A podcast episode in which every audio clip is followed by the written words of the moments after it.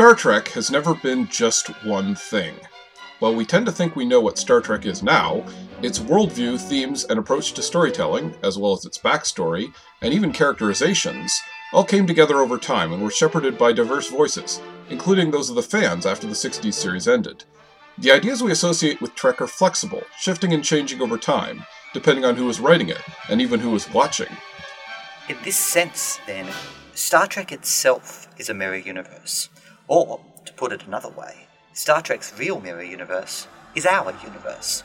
In this podcast, we'll be gazing into the mirror that is Trek and focusing on how that reflection can shift and change. As Garak once said, Star Trek, like beauty, is in the eye of the beholder.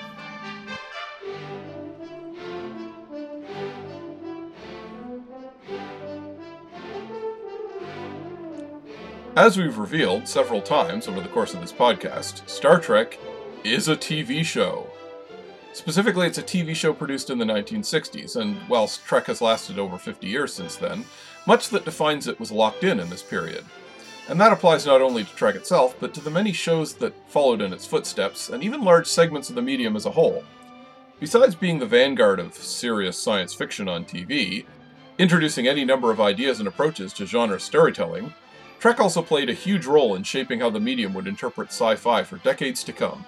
In many ways, the tropes and formulae of Star Trek are the bones of storytelling itself. It's also had to use the medium creatively due to the low budgets and the usual crunch of television production in ways that big budget sci fi movies would never dream of doing.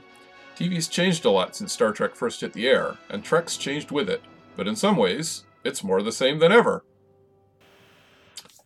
Good afternoon. I'm Douglas McDonald Norman, and I'm joined, as always, by my co host, Adam Prosser. Hello.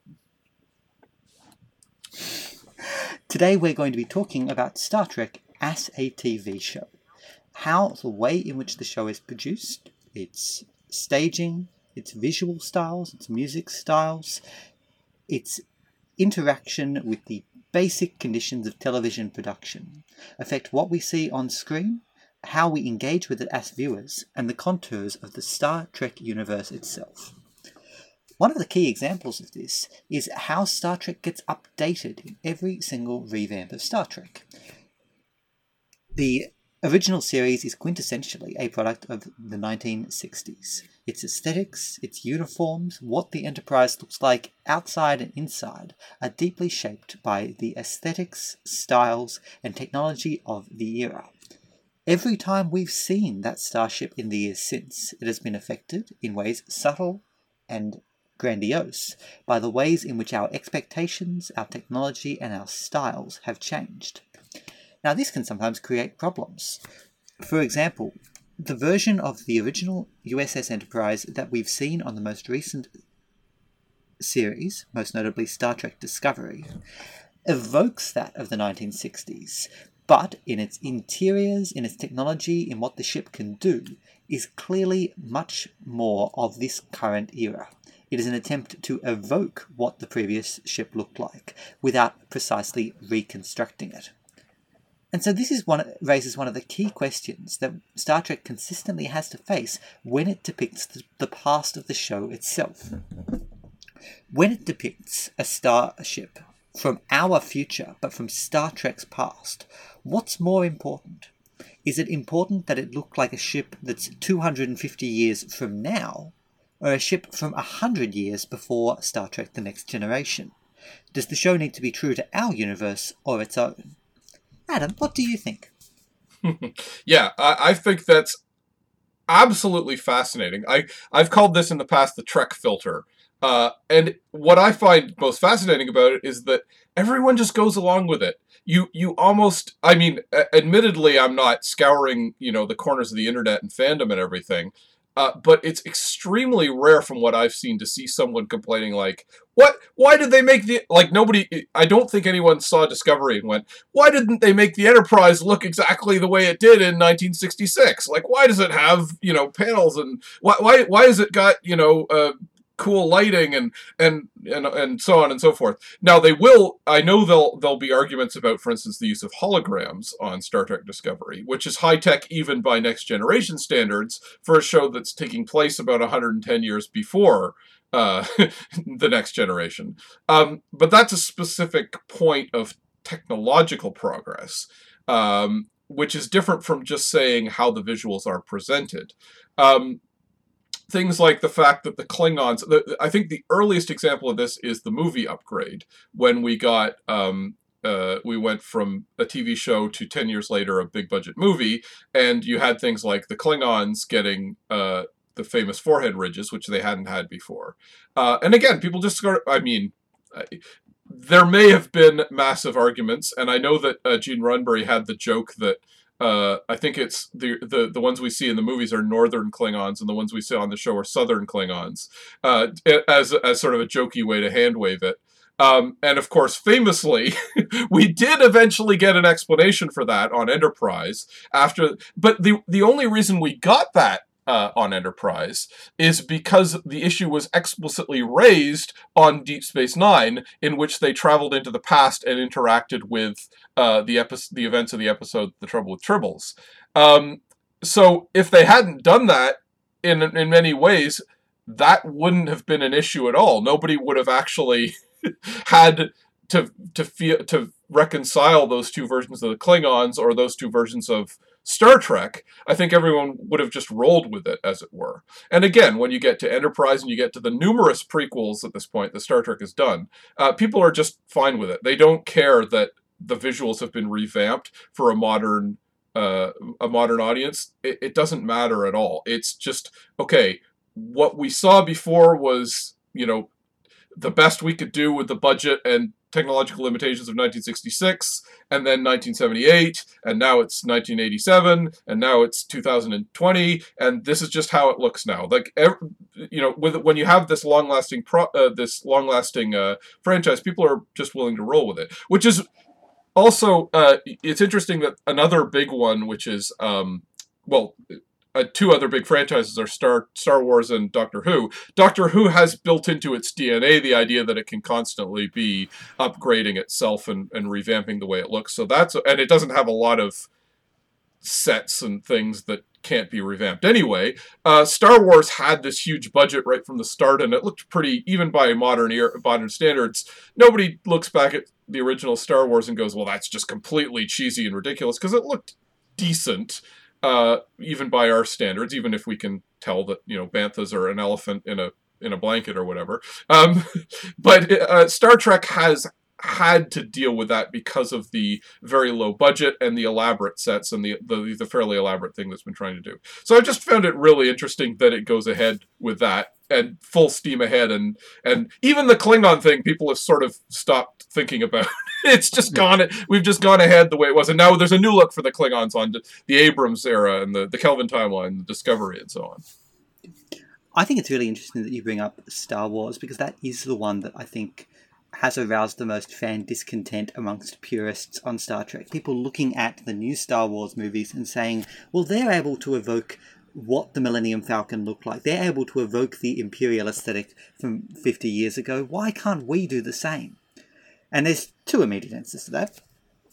The first is it's a movie, it's got lots of money. Star Trek is and always has been a TV show. It's never had much money. It doesn't have unlimited resources now. They but the second thing, obviously, is that Star Wars is not our future. It takes place a long, long time ago in a galaxy far, far away. And furthermore, it's not. It's very rarely depicting the absolute epitome of technological progress. It's depicting junkyards, it's depicting scavengers and smugglers and mercenaries. The Star Wars ships can look beaten up because they're not actually intended to to represent where we're going or the absolute cutting edge of where we're going whereas Star Trek usually is. And I think that it is more important in terms of accessibility to a new viewer that the Enterprise consistently look like a future vision of where we're headed now than that it is an absolutely faithful attempt to recreate the 1960s. Now, the one time that Star Trek has absolutely faithfully attempted to recreate the 1960s is, of course, in Deep Space Nine with Trials and Tribble-ations. And I just want to bring that up for a moment. Trials and Tribble-ations is on a literal level is about the crew visiting the 1960s. But on every level that it counts, it's not about the crew visiting the 1960s, it's about the crew visiting the TOS episode The Trouble with Tribbles. It is a crossover between TV shows. It is not meant to be about literally representing the characters traveling a hundred years back in time. It is it is not intended to be taken seriously. It is Star Trek talking about itself. And so everything in that episode doesn't represent an absolute ideal of the show taking itself 100% seriously and representing what it should always be like. It is fundamentally an exercise in nostalgia and is not actually a model of what the show should be doing all the time. And this is Yeah. summed up by the Klingon forehead thing. And I'm just going to bring this up once and never again. Every minute that Star Trek has spent talking about or trying to address the issue of Klingon foreheads has been utterly wasted. We as an audience know why the Klingons on the original series didn't have bumpy foreheads, because they hadn't thought of it yet. Devoting hmm. two whole episodes of Enterprise, a show that doesn't have that many episodes to begin with, to unraveling this deeply vexed question is the show absolutely dying on its feet. We don't need an in universe explanation for this. It's something which is capable of being a joke from Trials and Tribble-ations and then never being addressed again because there is no solution that is in any way dramatically satisfying and doesn't ultimately raise way more problems than it ultimately solves. For example, Discovery now has to reckon with why the Klingons 10 years before the original series look completely different again, and how they're going to explain the Klingons looking different in 10 years' time and everyone forgetting what they used to look like before. And indeed, everyone forgetting the fact that Klingons have gone through these massive fluctuations in their appearance over the course of 200 years. Now, this is, of course, all deeply silly. But that's because it's a silly problem that's capable of being written off by, for example, Worf looking to camera and saying, don't worry about it, rather than actually having to be solved within the show's universe itself. And so, going back to your idea of the Trek filter, the Trek filter really only works if the show doesn't mention it. Every attempt the show makes to try to explain the Trek filter or to justify itself or to draw attention to the problem reduces its effectiveness and ultimately forces us, brings us out of the reality of what's happening on screen. Star Trek should spend as little time as possible obsessing over the conditions under which Star Trek is produced and should just ultimately get on with it. Continue. Yeah, uh, one one hundred percent. Uh, it's you're you're right. I, I don't mind that uh, that Enterprise two parter as much as you apparently do, uh, but I do find it amusing that we've essentially thrown that aside and forgotten about it. You know, Discovery just goes, yeah, this is how Klingons look. Everyone's just going, yeah, this is how Klingons look. There's been no attempt whatsoever to to to try and bring that up again. Uh, and I think that's that's the smart move. Uh, I think we could just sort of pretend that that little bit of continuity is not actually out there because Star Trek of course is always a continuity obsessed program so it's inevitable that that something like that. I'm actually impressed that there haven't been more attempts to do things like that um that there have been more attempts to you know explain I don't know the way the Romulans look different, and well, they. I, I mean, technically, they in Picard they did end up using the exact explanation that we were just talking about. They said that Northern Romulans look a certain way and, and Southern Romulans look a certain way, which was probably a, a, a joke about what Roddenberry had said uh, back at that point. Um, but it is it is just fascinating that this continuity obsessed show, the the show that's probably more obsessed with continuity than almost any other franchise, except maybe superhero comics, um, has been willing to just roll with it so much. I just I, I find that absolutely fascinating and amazing that we just keep reinventing Star Trek in our heads and we almost accept that every new version of Star Trek is like a reboot as much as it is a sequel that it just it's reconceptualizing Star Trek. And the, and as you say that's what it has to do because it's about the future. It's about where we're going. So you have to sort of re reassimilate so to speak all the knowledge that you had before and and and bring it back into um, whatever new thing you're doing with Star Trek. Uh, I, you know, I think it's significant that Roddenberry didn't want um, didn't want to use a lot of other old uh, alien races and and elements of Star Trek when he created Next Generation, which may have been a little frustrating. It was always some. I sometimes had one or two moments in, you know, in the, the Berman era where I kind of went, ah, wish they, you know, bring in the, you know, the Orions or something. But in the long term, that was probably a smart move, and it ended up, you know, adding to the mythology, uh, adding to the mythology of Trek and helping it uh, continue to expand instead of shrinking down and and obsessing over itself the way that some franchises do. Honestly, I didn't want to say much more than absolutely, just because I want to stake my stake my flag in the ground as firmly as I can at that point. It is not healthy for Star Trek to be about the same six planets doing the same things again and again and again. I, I, I completely agree. Sometimes it's good to see Orion pirates. We've seen those before. Those remind us of when uh, those remind us of other episodes and place it within a coherent universe. But if every pirate is an Orion, if every scientist is a Vulcan, if every fascist is a Cardassian, it makes the Star Trek universe so small. And I think I think Roddenberry was exactly right to suggest that Star Trek ultimately needs to create its own mythology, that Star Trek ultimately needs to be moving outwards and creating new concepts that can in time mean as much to us as the old ones did. If Star Trek's purely about reheating the same meal again and again and again with no desire to cook anything new or add anything new to the tapestry, then Star Trek's going to die. And I think that um, that sty- so, so stylistic boldness and willingness to experiment with new races, new modes of makeup, new ways of depicting cultures, new types of uh, new types of television storytelling is inextricably linked to the health of the franchise as a whole. So that uh, sort of touches on well, it, it, it's a segue at least to to something else. So again, uh, to emphasize here, Star Trek is a television show. Um, the other, a lot of other sci-fi that's out there, including of course Star Wars, um, is not a television show. We, uh, as we mentioned, it's a, it's a movie. Um, beyond simply the fact that they have all this money to make a movie and that the product they usually have a lot more production time, all those other factors come into play. Um, but the nature of the medium itself uh, has a really interesting effect on um, on the stories you're telling and on Star Trek and on the franchise. Um, my friend Andrew Hickey um, has made uh, he's he's been on my other podcast. We just had him on for the Doctor Who episode, and again, you know, in some ways, to oversimplify, Doctor Who is to Great Britain as Star Trek is to North America.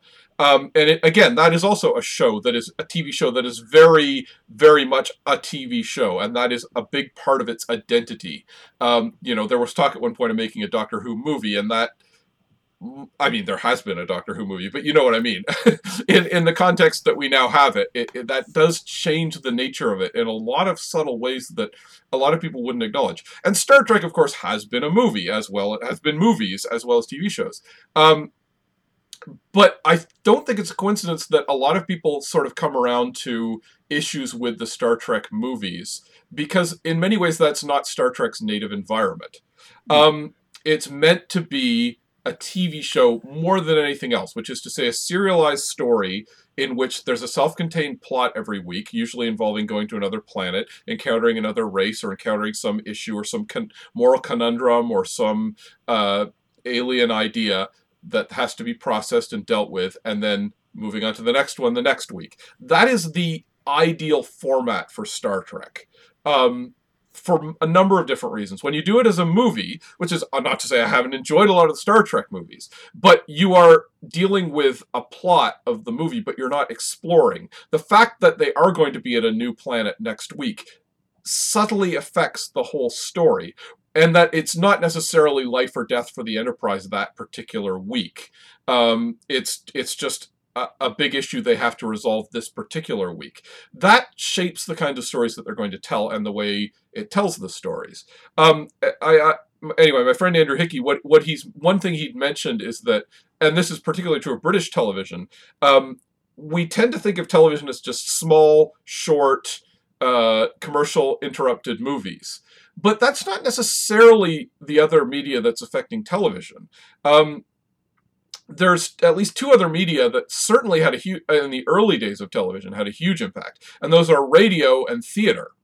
And that uh, Andrew's point was that in uh, in Britain, um, TV was often seen, at least for the first few decades, especially, uh, more in keeping with the theatrical tradition than with the the movie tradition, and that as a, like that a lot of this stuff was broadcast live and never and and famously a lot of Doctor Who was lost because they didn't bother to keep the tapes because it was like it had been broadcast, it had been done, it was done, we don't need it anymore. Whereas in North America, arguably they had a bit more of a movie sensibility to it. Um, it was literally, you know, Star Trek was literally shot on film sets using film costumes at a film studio or I think a film studio. I've never been totally clear on whether they did uh, film shoots at Desilu or not, uh, but um, certainly it was in that general vicinity. It was in Hollywood, um, and but nevertheless, Star Trek does have aspects about it that could be seen as theatrical and TV has always had that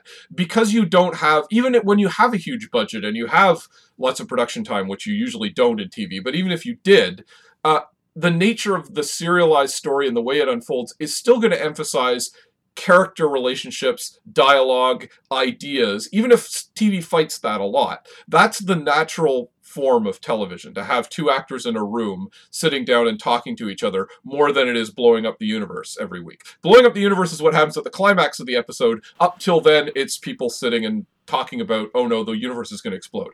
that, that's how it works, essentially. Yeah. I, I am really, really glad that you got to those theatrical roots of Star Trek because I think that's key to what the show is. William Shatner, of course, before he became Captain Kirk, was a very was a remarkably accomplished in a short time Shakespearean and classical actor from Canada. Um, Avery Brooks is, of course, a tenured professor of theatre practice at Rutgers in New Jersey. Um, Rene Auberjonois and Armin Shimerman have had very distinguished careers on stage, and I think Armin Shimerman is currently a professor teaching Shakespeare at a university in California. And of oh, course, really? Andrew, yeah, uh, he and Armin Shimerman. In 2017, Armin Shimerman was appointed as a professor of Shakespeare at the University of Southern California. Cool. Yeah. Um, and of course, Andrew Robinson taught acting for many, many years at a university in Southern California as well. Let's find out which one. Andrew Robinson created the MFA Professional Actor Training Program at the University of Southern California. So, some of Star Trek's greatest actors come from a theatrical and indeed from an academic theatrical tradition. And as you've said, I do find it funny that you did you didn't mention Patrick Stewart and all that. but yes, Who? he's also Mr. Shakespeare. Pat- oh, oh, all right, sorry. Yeah, no, never mind. Yes. No, you, you're absolutely right. And of course, there's the actor who's so, so famous for his Shakespearean and classical roles that he's received a knighthood for it. Patrick Yeah. someone. um, but yes, absolutely. Um, we'll, we'll edit that together into something funny. so, um, yeah, Star Trek owes a lot to a theatrical tradition, and I think that's really, really interesting in that you can see the link between theatre relying to such a degree upon the actor having to upon the actor placing themselves in a particular imaginative mode. Do I see a dagger here before me? And placing themselves into the somewhat heightened reality of Star Trek, of being forced to place themselves not within a contemporary environment, but to evoke a particular science fiction environment through gesture, through speech, through movement. That uh, the element to which it's not depicted towards precise literal representations of contemporary states or emotions. But of course, as you've said, it is also because Star Trek is, to a very large extent, about talking. Dramatic talking, dramatic arguing, dramatic problem solving. And we'll get back to that a bit later in the episode because that's something really interesting you brought up that deserves to be addressed at length. But some of Star Trek's finest hours are the ones where it leans into the fact that it's not intended to precisely and literally represent a realistic alien planet, where it leans into the weirdness, as it were. in Spectre of the Gun in the original series, where the entire planet is made up of half finished stage sets, which ultimately I think create a far more evocative and effective environment than if it had tried to build a town in the Old West with its limited budget. Or The Empath, where it depicts imprisonment on an alien planet through highly lit sound stages rather than attempting to build a prison.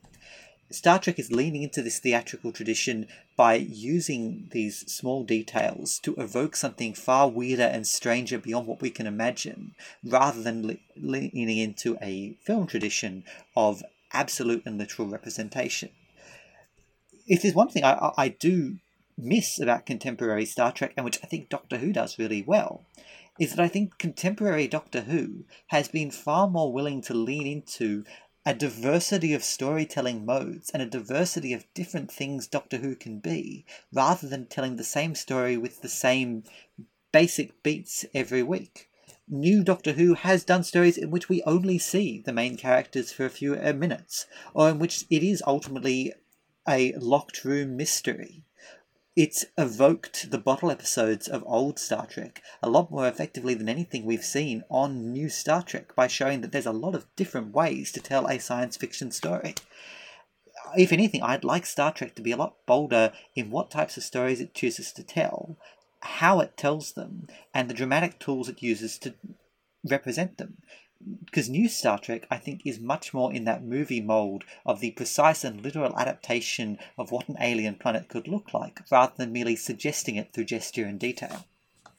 Yeah, yeah, it's it's you know it it never stops. Uh, as late as um, sort of the end of Deep Space Nine, uh, they're still going with the idea that if you're in a cave on a planet, uh, in um, in uh, in the next generation episode, the final mission, uh, they crash land on a planet, uh, which admittedly seems to have had some form of intelligence interfering with it at some point. But you know, it's it's they go to the cave, and the the Star Trek cave is is always very much a, star, a, a stage set. You're never mistaken. There's often steps, even if it's supposed to be a natural formation. I, I, okay, admittedly, there's usually some rationalization for someone's been there and they've made it into a hideout or whatever. Um, but that's like it, whenever, as soon as somebody goes into a cave, uh, on Star Trek, it's always very obviously a stage set at, to the point where you don't see it anymore. If you're a longtime Star Trek viewer, you're just yeah, they're in the cave. this is what it looks like. That's fine. They're in the Star Trek cave, just yeah. as there's the Star Trek planet, which you saw in the uh, the original series, and then the first couple of years of Next Generation, but they stopped doing it fairly quickly on Next Generation, where it would very obviously be a stage set with a sort of a Forbidden Planet uh, backdrop to it, and, and a red sky, and you know the, the, what we would think of as the classic Star Trek planet. Very very much a stage. Um, there's also just, but going back to what you said though. Um, the way that yeah that was one of my favorite things about star trek uh, especially in the berman era where it would do all kinds of crazy modes of storytelling it would it set the stage for everything that came after uh, in in genre storytelling uh, in terms of just really shaking up the audience week to week and saying, well, this week we're actually going to do something crazy. We're going to open by blowing up the Enterprise and then what the hell? And then the whole episode is going to be Groundhog Day. I, I think something like eight months before the actual movie Groundhog Day came out, uh, the episode, um, which was called, uh, I wrote it down, Cause, Cause and Effect. effect. Uh, yes, uh, it, that, that, the, the fact that they had an idea, like, let's do an episode where between every commercial break, it's going to be the same events repeating themselves over and over again, except the characters are becoming slowly more and more aware of what they're doing. Uh, that's a really bold thing to do in 1991 or 92 whatever it was. Like that that's crazy thing to do on tv that's an incredibly experimental idea. It's really interesting to me that they would do something like that.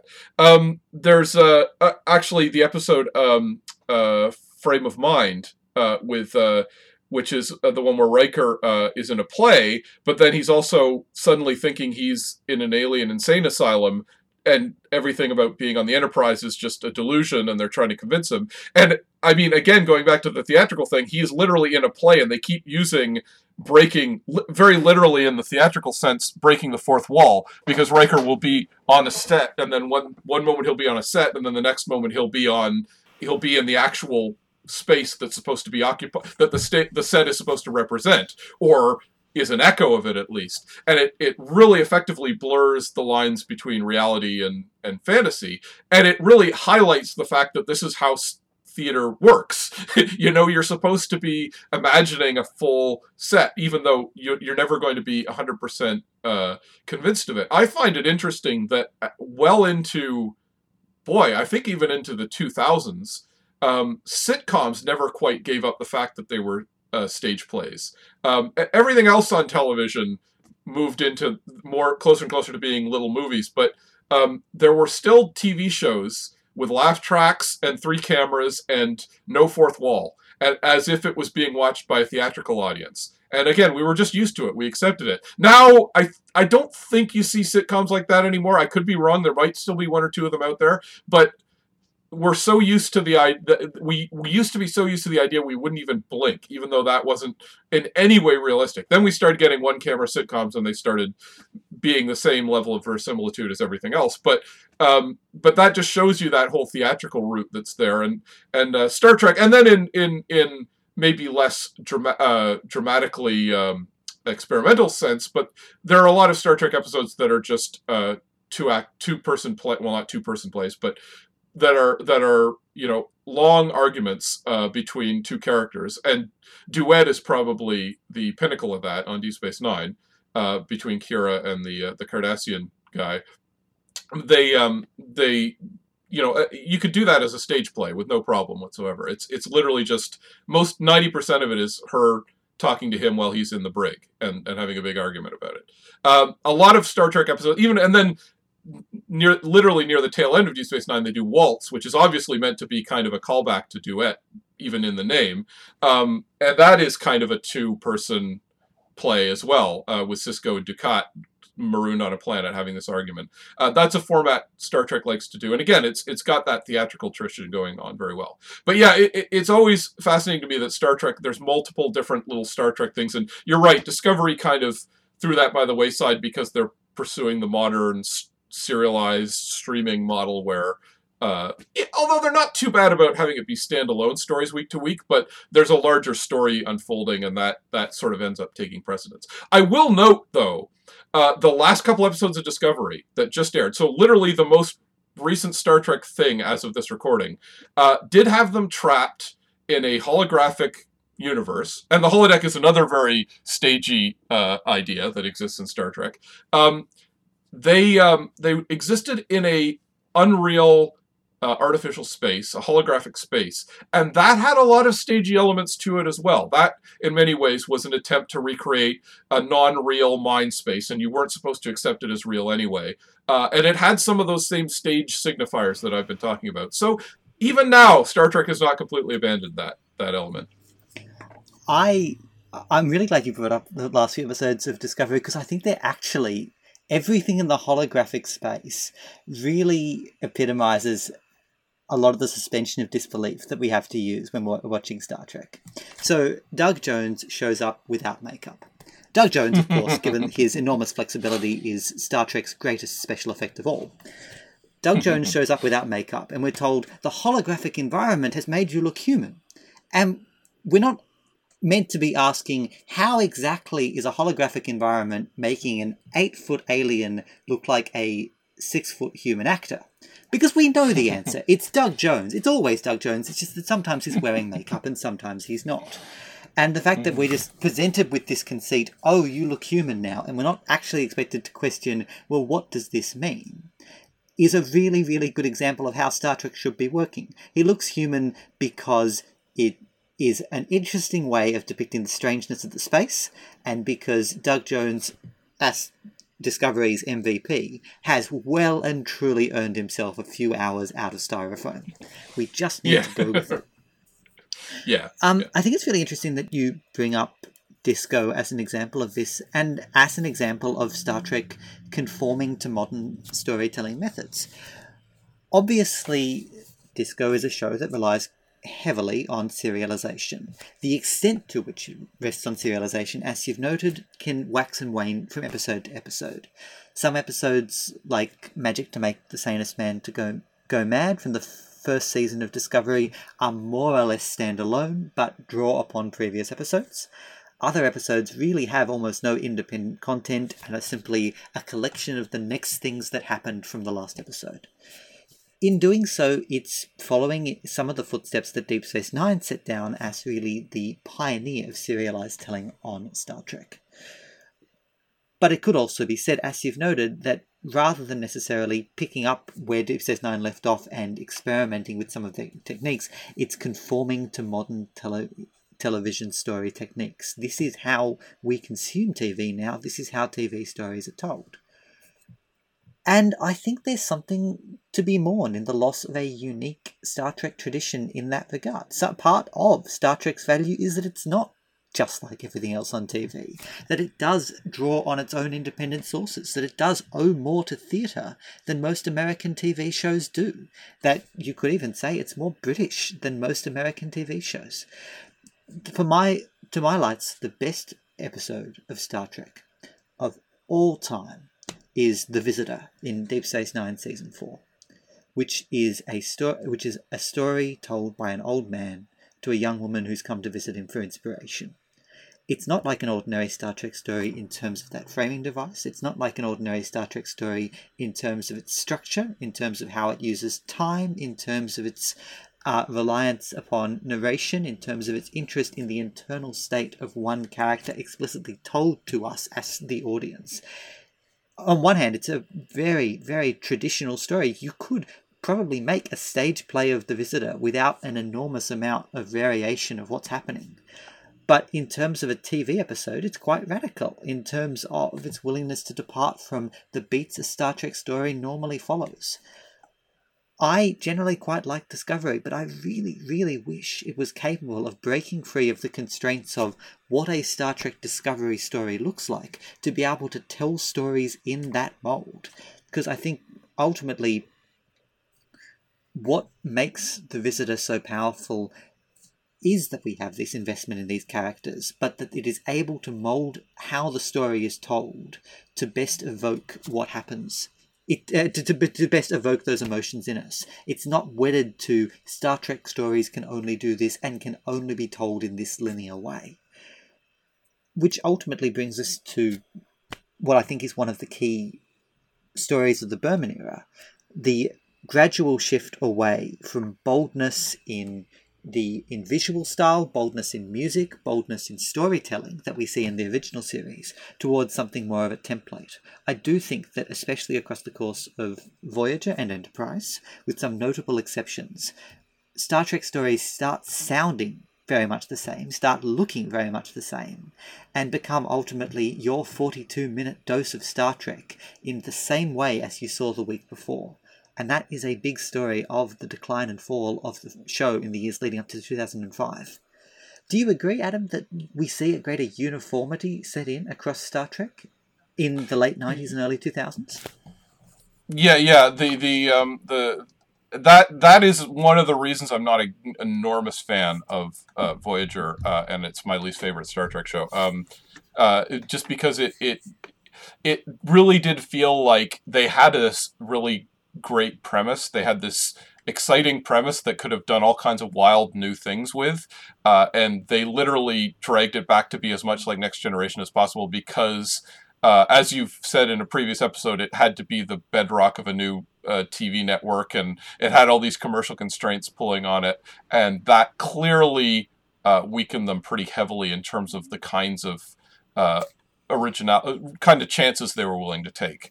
Um, and to the point where even some of the best Voyager episodes are often somewhat like earlier Deep Space Nine and Next Generation episodes, and even original series episodes.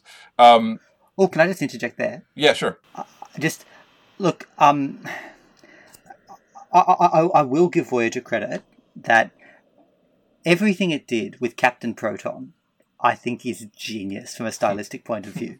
And I think it does Yes. evoke like a willingness to be experimental with television storytelling and with using the conceits of the medium and in not expecting us as an au- uh, not expecting the audience to ask many questions about how is all this working but clearly telling us these are characters who are in a 1950s uh, pulp science fiction.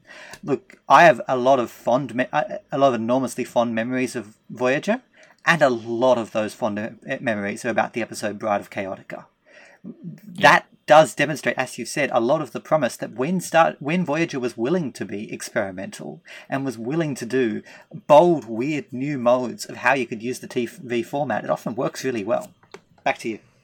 Yeah, yeah, no, no, you're right. I think uh, the Captain Proton episodes are probably the last moment where uh, Star Trek was willing to sort of blow up the medium it was in to that degree.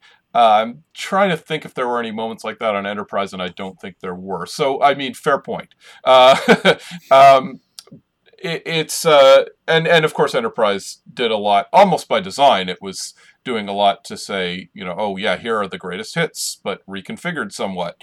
Uh, first with the Berman era, and then actually more like the uh, the original series uh, era in some ways. But uh, at least like Enterprise, where what Next Generation and Deep Space Nine did out of boldness, uh, Enterprise sometimes did out of uh, desperation, uh, as we discussed in the last episode, because it it was so awkward and trying to keep pace with what had happened post 9/11 and and where Star Trek and and the changing television landscape and everything else. It did sort of hit a point where it was like desperately casting around for crazy new things to do, um, including you know really getting into serialization. Even though Deep Space Nine had already done serialization, uh, it did start to get uh, pretty heavily serialized in the last two seasons. Uh, you know, it it it it started calling back to the original Star Trek more. It started uh, trying to come up with with weird uh, weird ways to uh, express its ideas that maybe weren't that that were a bit of a break from what we'd seen the last decade. Um, but it was clearly also doing that at a time of like, oh my god, it's not work. The formula's not working anymore. As opposed to D Space Nine was like, screw the formula, you know, like that, that's and Next Generation, of course. Um, Next Generation, of course, was soon enough that it didn't have as much of a formula. I yes, Star Trek, but it, it was still finding its own way and finding its own formula. Um, so Voyager's the one that feels the most like we've got a formula, let's just ride it.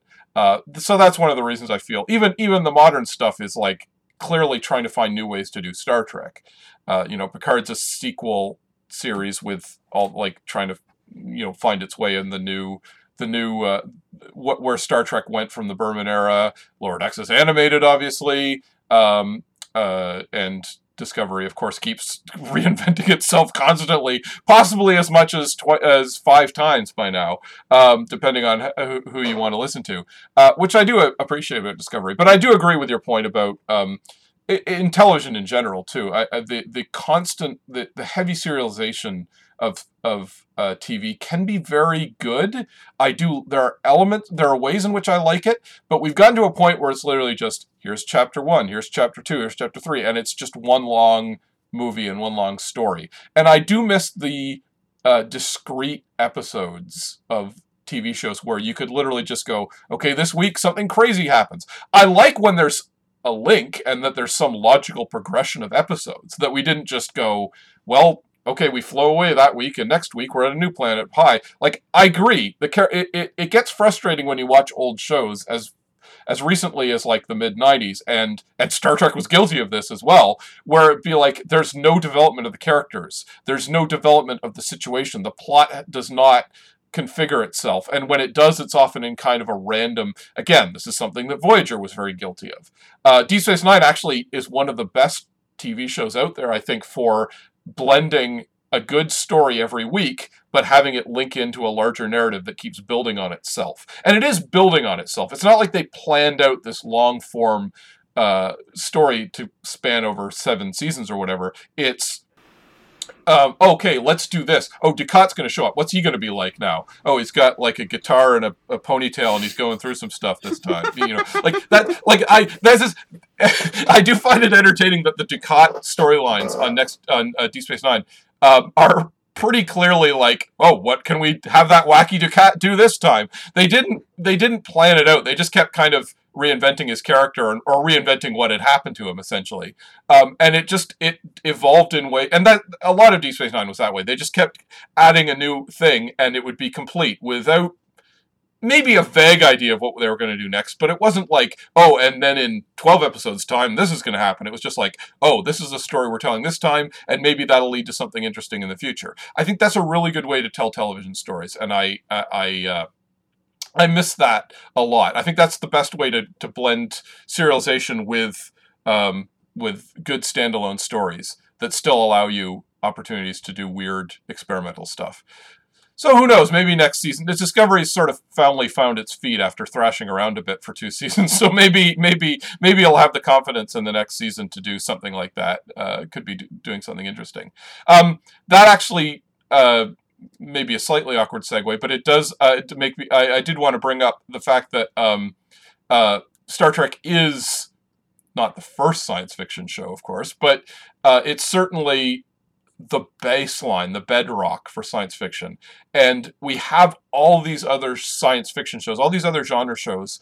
One way or another, they are all walking in the footsteps of Star Trek. I think. I think uh, it's almost unavoidable. It's like what people say about you know uh, the ancient Greeks. Like you, you know, you can you can try to push back against them. You can try to recontextualize them or or do something different than what they did. But you kind of have to acknowledge they existed, like because they did they accomplished so much. And Star Trek's the same way. Like it, you you can do something completely different from Star Trek, but you you're kind of stuck with Star Trek as the baseline model for a science fiction television show. Uh, Doctor Who's the one thing that can kind of avoid that because it was in another it, it was before Star Trek, and it's in another uh, part of uh, part of the world. But otherwise, I think Star Trek. if you're doing a sci-fi t- TV show, you're going to be acknowledging Star Trek in some way or another.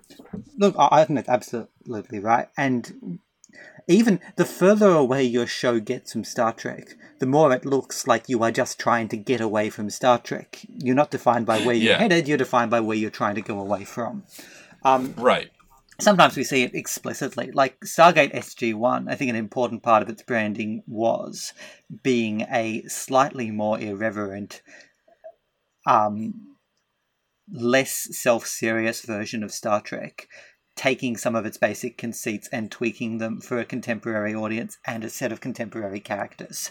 Certainly, Uh-oh. as is notorious, Battlestar Galactica, as revamped by Ronald D. Moore, is strongly informed by both his experiences on Deep Space Nine and by his experiences on Voyager. So you, there's explicit examples of shows owing an enormous debt to Star Trek. But it's also, as you've noted, the fact that these shows take part within a television landscape in which Star Trek has been an important feature. Deep Space Nine's experiments in serialization haven't just been an influence for other science fiction shows, it's an example of a primetime, not enormously popular, but well established dramatic TV series in the 1990s, experimenting with serialization, discovering what worked and what didn't, and in doing so, playing a role, large or small, in what television looks like these days. Contemporary Doctor Who can trace its roots back further than Star Trek, but to the extent that contemporary Doctor Who is influenced by the television landscape as a whole, even it can't stand aside from the effect that Star Trek has had on how we tell television stories. Certainly, um, and so but that obviously forces us to reckon not just with what Star Trek's influence has been, but to return to the questions of where Star Trek has gotten its influences and how that's affected the content of the show. In the last episode, I noted that Star Trek owes a great debt both to westerns and to tales of discovery, and in doing so has incorporated, consciously or unconsciously, a lot of the tropes of those. But something which I am super desperate to explore is your fascinating idea that Star Trek at its heart is often fundamentally a legal drama. It's concerned with argument, it's concerned with disputation, it's concerned with the laws that govern us in our relationship with one another. Sometimes that's explicit, that the show that Gene Roddenberry had worked on before Star Trek, The Rifleman, was a legal drama about the Judge Advocate General's Corps. and sometimes it's simply inherent to the way that Star Trek works. Adam, tell us more about this idea of Star Trek as a legal drama, because I am desperate to weigh in. Okay, well, I mean, you basically said it. I mean, so much of Star Trek is uh, there's a there's a problem.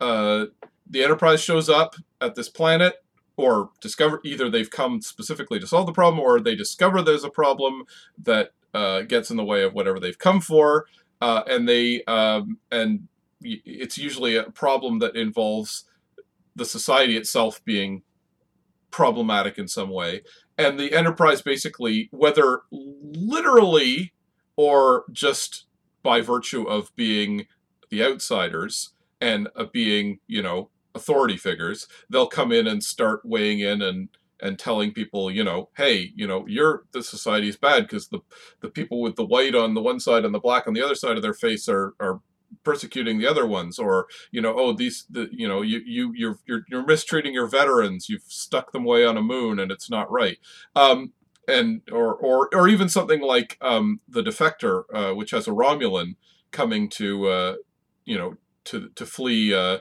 Romulus to you know seemingly betray his people and and join with the Enterprise, but you know they don't believe him, so they have to kind of litigate it. Um, so much of it becomes about having this long discussion uh, with the Enterprise, whether it's Kirk or Picard or Janeway or whoever, acting as essentially the judge, uh, and and trying to find a solution to their problems. And often, you know, the the solution is to make a big speech. Uh, that's so often the way things get resolved on Star Trek. Uh, Kirk or someone makes a huge speech, sometimes to the point of literally. Um, like he destroys a computer by arguing logic at it as we all know. That's the classic star trek move. That's another sense of which like words on star trek have so much power they can they can really they they'll they'll blow apart the, the problems of your society because you argued so strongly and you made you you landed such a blow for logic and rhetoric uh, that it that it literally destroys the thing that was keeping your society in shackles. Uh, at that in that sense, it, it, it's you know it is a legal drama. I think that I think that's that's that's the the subtextual uh, uh, theme of of so much Star Trek. There's so much I want to say. Um, I'll, I'll start before I forget with just one more point on Star Trek's influence from other genres, which I completely forgot before. So, in season one of the rebooted Doctor Who, in The Empty Child, Rose, the Doctor's companion, repeatedly and unfavorably compares the Doctor to Star Trek heroes. Why can't you just show up and do a scan for life? Why can't you be more like Spock? Uh, and the Doctor rea- bridles against this comparison. He's doing what he does in the way that he does. Now, I think this is interesting because even when Doctor Who is pointing out the ways in which it's not like Star Trek, that is in itself bouncing off against and defining itself in opposition to the other big franchise in the television landscape. The more you try not to be like Star Trek, the more you're basically defined by what Star Trek isn't. Now, as to Star Trek as legal drama, I think that actually touches upon one of the key themes emerging from our previous episode. More than deeper than anything else in Star Trek's ideological basis is that it believes in reason and logic. It believes that disputes, problems, antagonisms, crises are ultimately susceptible to reasoned solutions based upon mutual common interest. It believes ultimately in the power of persuasion and logic to both drive people to embrace common solutions and to and as a basis for reconciliation. And that obviously sounds pretty basic, but it's an enormously but it's not simply a question of sort of accepting homilies, and it's not just a question of accepting what everyone believes. It is a vision in its own right. It does lead Star Trek to reject the inherent power of. Um, it does lead Star Trek to reject irrational prejudices. It does lead Star Trek to reject the idea that there are some problems which are fundamentally unsolvable, or some gulfs which are fundamentally unbridgeable. Star Trek is based in the idea that there is such a thing as rational answers to problems which are at their root ultimately subject to the rules of reason and logic. And that's what's so legal, if you like, about Star Trek, because at its heart, the law in Western societies, and in the common law tradition that has been the basis for most Star Trek storytelling, is based upon the idea of universal laws to which we subscribe for universal protection in return. It is based upon the idea that one can identify what the law is, not as a concept which is subjective or individual to each of us, but which is susceptible to being logically determined and then to a logical, universal, and fair application to different individuals. So Star Trek. It's it's it's essentially. Sorry, I couldn't help resist it. So what Kirk does when he argue when he builds a computer is he destroys it with facts and logic. Yes, absolutely. It's it's, and I realise that we're adopting some of the language of the contemporary, you know, the contemporary alt right in doing so, and we want, and I want to push back against that because I I, I realise that the language is the same, but what sets Star Trek apart from that tradition is that whereas the contemporary alt right has used the language of facts and logic to suggest effectively to suggest a monopoly on a particular tradition of truth or to suggest or to elevate some voices over others. Star Trek has ultimately been based upon the idea that reasoned logical debate is the way in which everyone gets to have their voice heard and to reach a solution which is ultimately acceptable to everyone. That if everyone has the opportunity to express their voice in a forum which is open and in a forum which is objective and fair, then we can reach a solution which is acceptable to all voices. Whereas the contemporary elevation of facts and logic in alt right discourse is ultimately a way of suggesting some perspectives are factual and logical and others are not, and as a mechanism of exclusion. At its best, the legal tradition in Star Trek is based upon that idea of a public forum and of ultimately and of debate, discussion, and ultimate consensus being the route forward, rather than just the victory of one perspective over the other. So, so that, that that's that is Star Trek's founding credo. That is what is Star Trek more than anything else, in my view. It is that acceptance, embrace that, that embrace of debate, discussion, and of the idea of reasoned agreement following discussion. Not simply discussion as a tool with which to hammer one's opponents, with which to um, for the ultimate triumph of the person with the loudest voice as we would see in the alt-right use of the term, but in the idea that it's reason, logic, and discussion that is ultimately the means towards participation and towards consensus. Yeah. So I, I, I think uh, we'll probably uh, clo- head towards closing it out here. But there was one other thing I wanted to say, and we did we did mention about uh, Star Trek's influence on other science fiction TV shows. And um, we also mentioned Star Wars, and I think that's uh, something particularly relevant right now because of uh, the existence of The Mandalorian, uh, which just uh, happened. And this is interesting because I would argue the Star Wars mode of science fiction storytelling is the biggest uh, existing mode uh, that, in again, in science fiction, in film and TV, that differentiates that that is different from uh, what Star Trek does. Star Trek is again, it's a show where you go to a new planet every week, and you go and you visit it, and you uh, you you solve the problems, and then you fly away. It's about the future. It's about uh, you know trying to make things better, trying to reconcile, like you said. Uh, Star Wars is a different mode. It's it, it, it it's about characters who exist in an old universe. There are you know, uh, they're surrounded by the weight of history, as it were, and the weight of other cultures. Uh, they're all around them. You're, you go into a bar and there's 500 aliens in there, and they all have their own language, and and uh, and you know, everyone knows this one planet makes a certain type of booze, and you know, if you go to this other planet, you're going to be on a up, you know, in the jungle, and and you know, there are going to be teddy bears trying to eat you or whatever. So it, it's all like a very established universe, even though there are corners of it that are remote.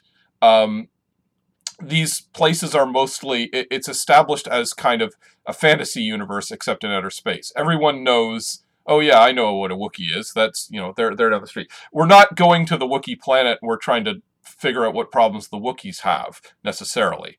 Um, it's it's much more about the political control over that larger superstructure that is the galaxy, um, which is again something that we've started to see started to show up on Star Trek more and more after Star Wars came out. Uh, but it was never, you know, the larger galactic politics did end up playing roles. Um, but again, that whereas whereas Star Trek usually took the Cold War or at the very least the Pax Americana as its basis, uh, Star Wars took it from the viewpoint of a, a, larger oppressive system which we're fighting back up against, or which is in decline in the prequels, whatever. Um, so that makes it interesting to me that there's now a Star Wars. I mean, uh, there were animated shows, but there's now a mainstream uh, Star Wars television show, uh, and it's it's actually one of the rare science fiction TV shows I would say doesn't owe too much to Star Trek. It's a show that exists in the Star Wars mold that we've seen, where again, there's this pre existing cultures. Even then, yes, it does have a guy going from place to place. He's doing bounty hunter stuff. He's not doing uh, exploration or trying to help people with their problems. And when he does try to help people with their problems, it's essentially a space western in a way that yes, Star Trek is sometimes a space western, but in a diff it's a different kind of space western. Even then, Star Trek is a TV space western. Star Wars is a movie space western.